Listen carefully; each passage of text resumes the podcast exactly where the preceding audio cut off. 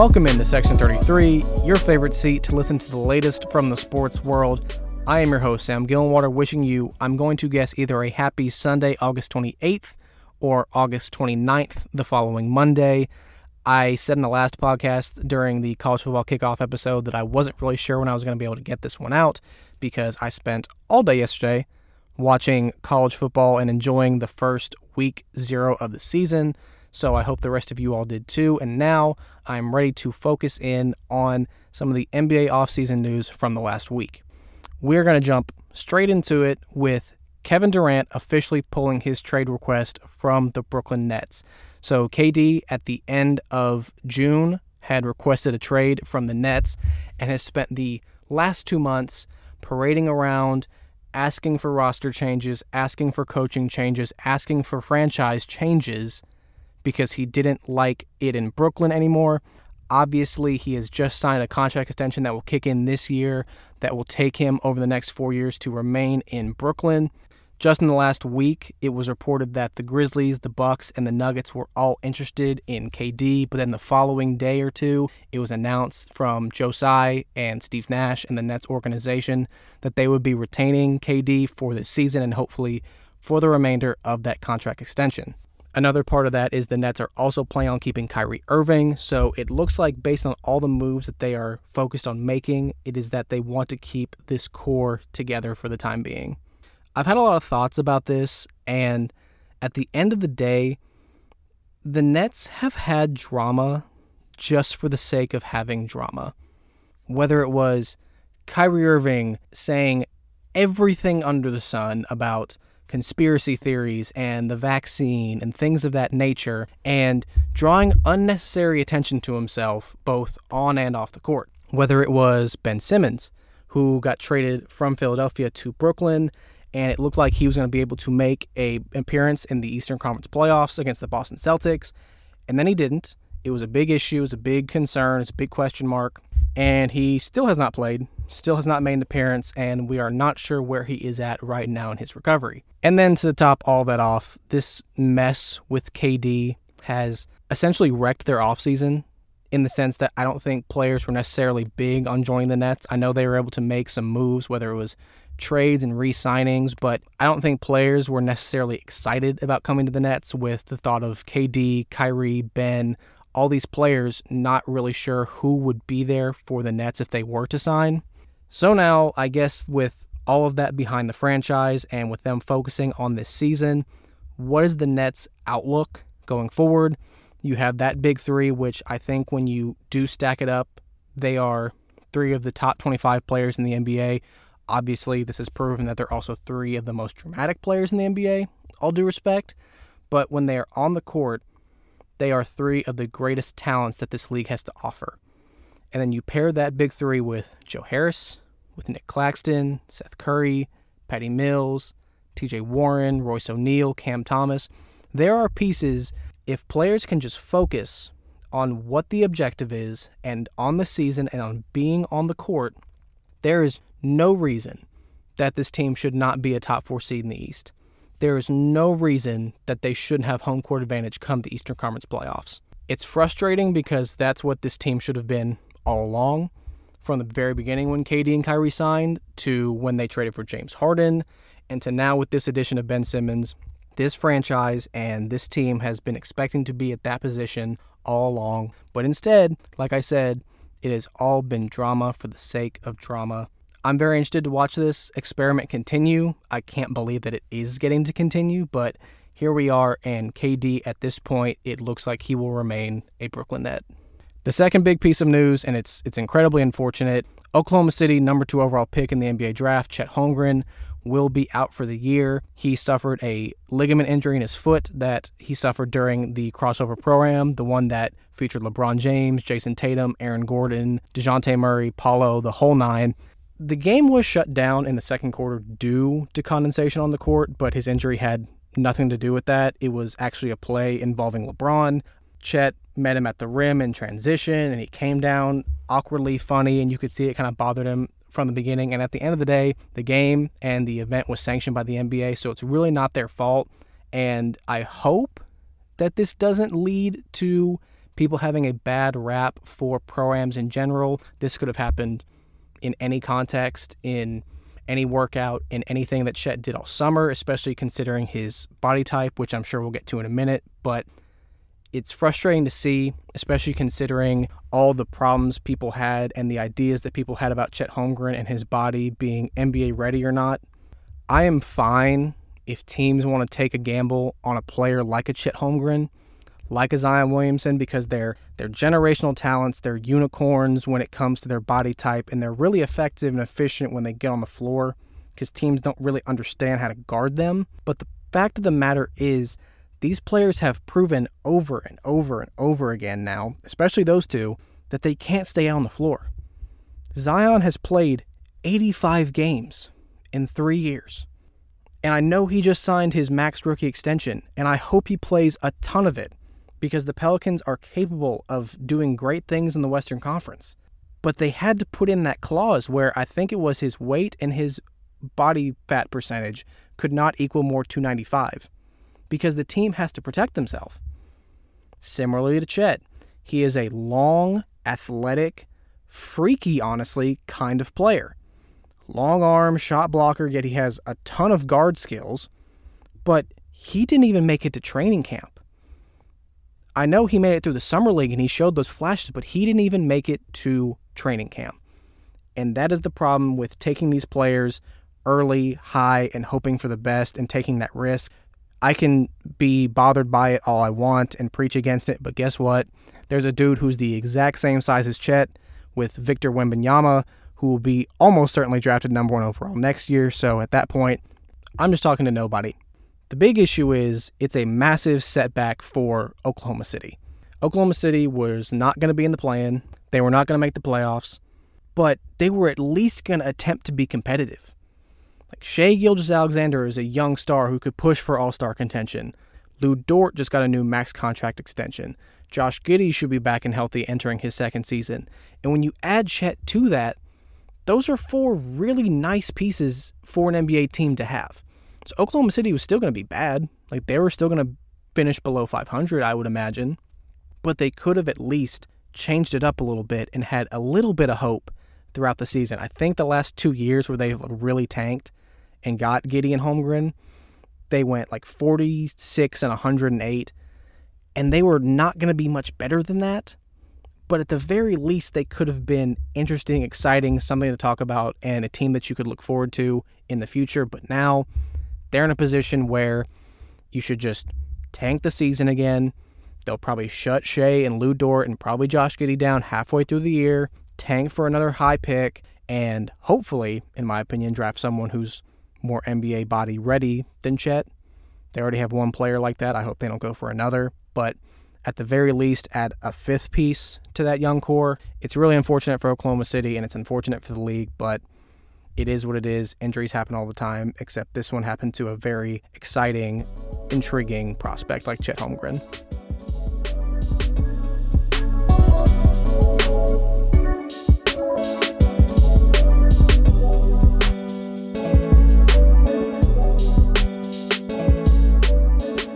Welcome back into Section 33 for the second segment where we are going to start off with some interesting news out of LA this week. So, starting off, the LA Lakers were able to trade Talen Horton Tucker and Stanley Johnson to the Utah Jazz for known NBA hothead Patrick Beverley. I like this move for LA in the sense that Patrick Beverley is a tone setter. You can argue whether he's a hothead or a distraction or even really a good player, whether offensively or defensively, that question has come up a ton over the years. But at the very least, he sets a tone.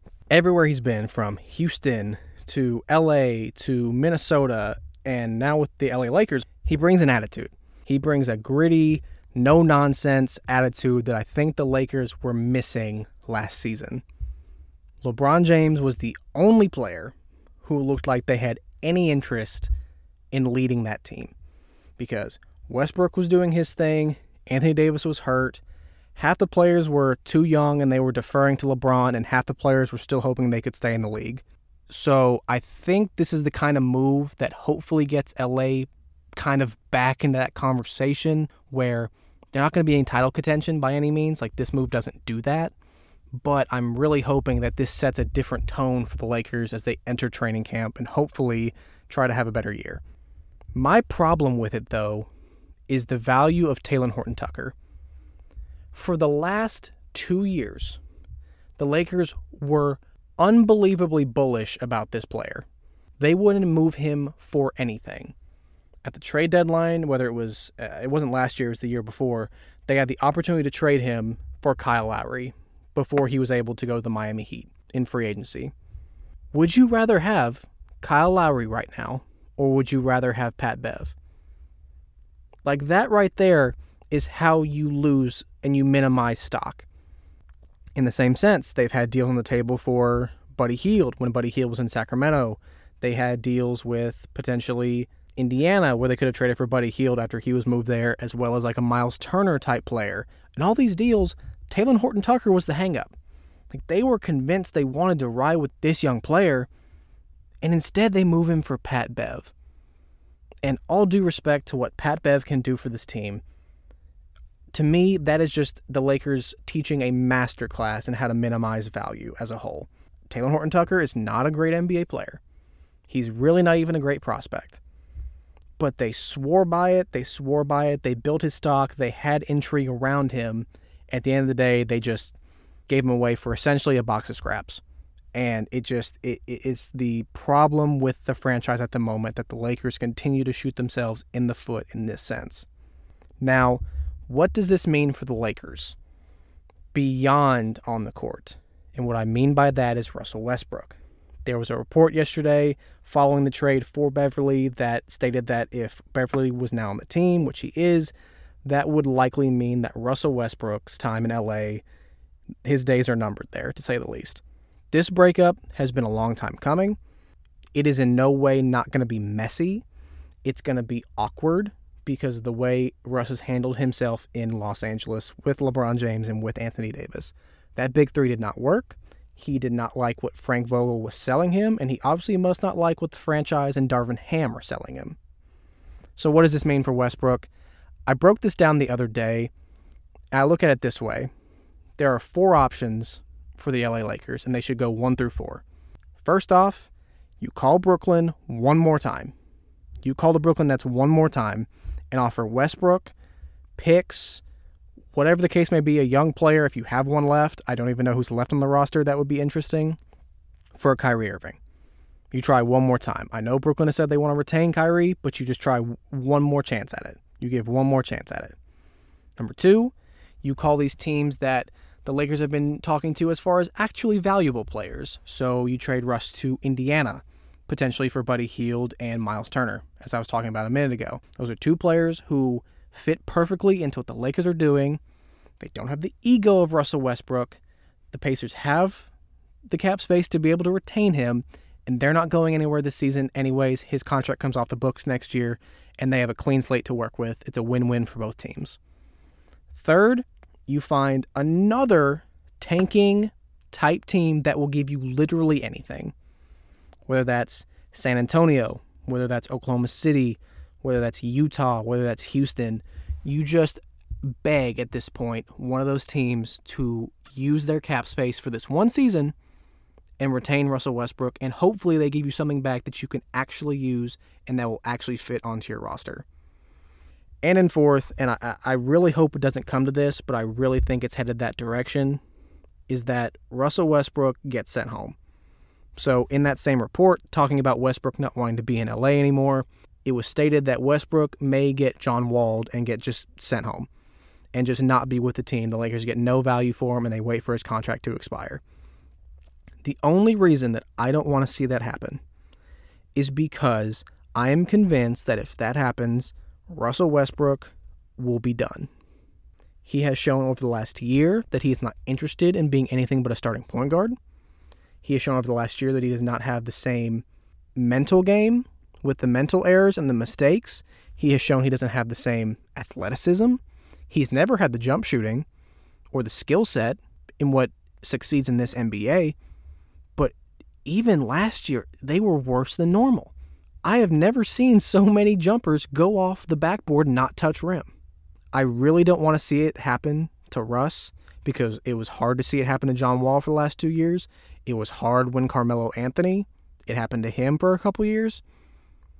But these players who have these egos that don't want to fit a team mindset and fit a team role, these superstars who don't want to let go of their stardom, that are aging and cannot play the same level anymore, Russ is almost the biggest proponent of that. He is almost the ideal player who this was always going to happen to, unfortunately. He's a former league MVP, and I don't want to see it happen. I would prefer to see Russell Westbrook last as long as possible, but if he wants to go out the Allen Iverson way, by all means. It's unfortunate, but by all means.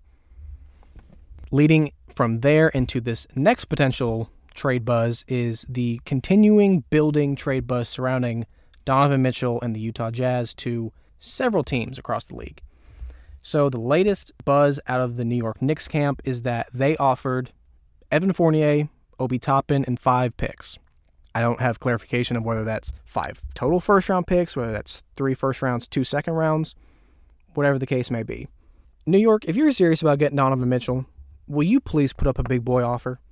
Will you please put up an offer that is worth Donovan Mitchell? He's not a superstar.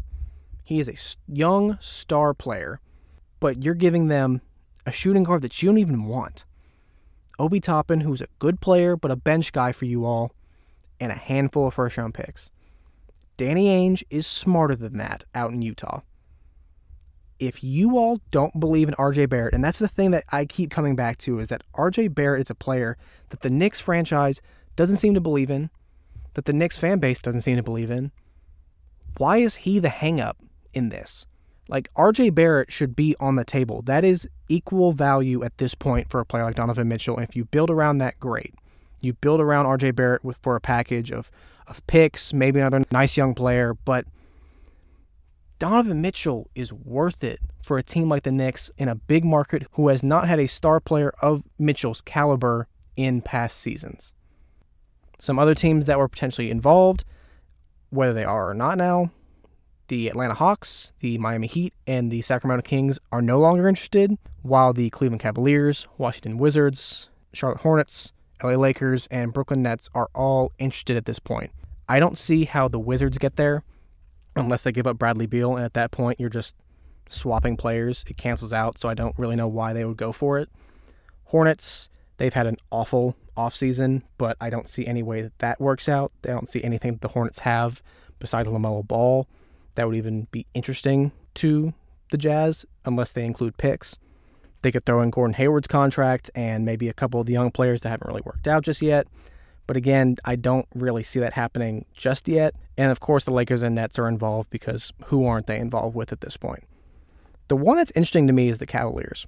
The Cleveland Cavaliers have a bunch of young stars between Darius Garland, Evan Mobley, Jarrett Allen, Caris LeVert, Isaac Okoro, Collin Sexton. They're a young group that has some veteran leadership, but it's essentially a young core. And they're a, star scorer, I think, away from being a decent team out east. And so they filled that spot in when Collin Sexton went out and filled it with Caris LeVert. And it was good. It was decent. They were a play-in team. Didn't, didn't make out of the play-in, but it was better than what people expected out of Cleveland this year. I think Donovan Mitchell fits in perfectly to what the Cavs are doing with Darius as the distributor, Evan Mobley and Jarrett Allen as the, the, the lob threats and the defensive anchors down low, and that leads Donovan Mitchell to score his 25 points per game, his 20 points per game, whatever the case may be, and just let it rip. If any other team besides New York were to win this race, I would be very interested to see the Cleveland Cavaliers get into it and potentially win it.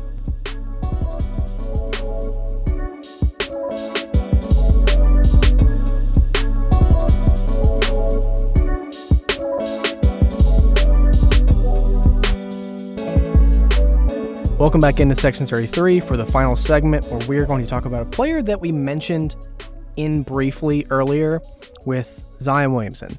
So it was announced earlier this week that although, like I said, he has only played 85 games in the last three years, Zion will be back for the Pelicans opening night against the Brooklyn Nets.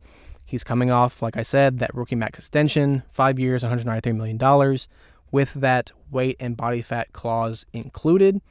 As of now, I want to be respectful, but as of now, Zion Williamson is a player that is all hype and no production. That sounds incredibly harsh to say about an all star who has averaged 25.7 points, 7 boards on 60.4% shooting over his career, over those 85 games. But the only problem is, it's those games missed. It is not exactly a great career outlook to, over the course of three years, miss a majority of the first one, play all the second one and be named an all star, and then miss the entire third. And there not be really any answer as to whether you can physically stay healthy with your body. It looked even worse considering the Pelicans were in the playoffs, they were pushing the one seed Suns, and they were just a superstar away. Like Brandon Ingram and CJ McCollum and their ragtag group of Herb Jones and Jose Alvarado and those players were pushing the one seed, and they were a superstar away from probably getting that job done. But the flip side is if Zion were to come back and prove that his legs and his body can take the beating of an 82 game schedule and make it to the playoffs, I really like what the Pelicans could potentially do heading into future seasons. I want to give Zion a fair shot.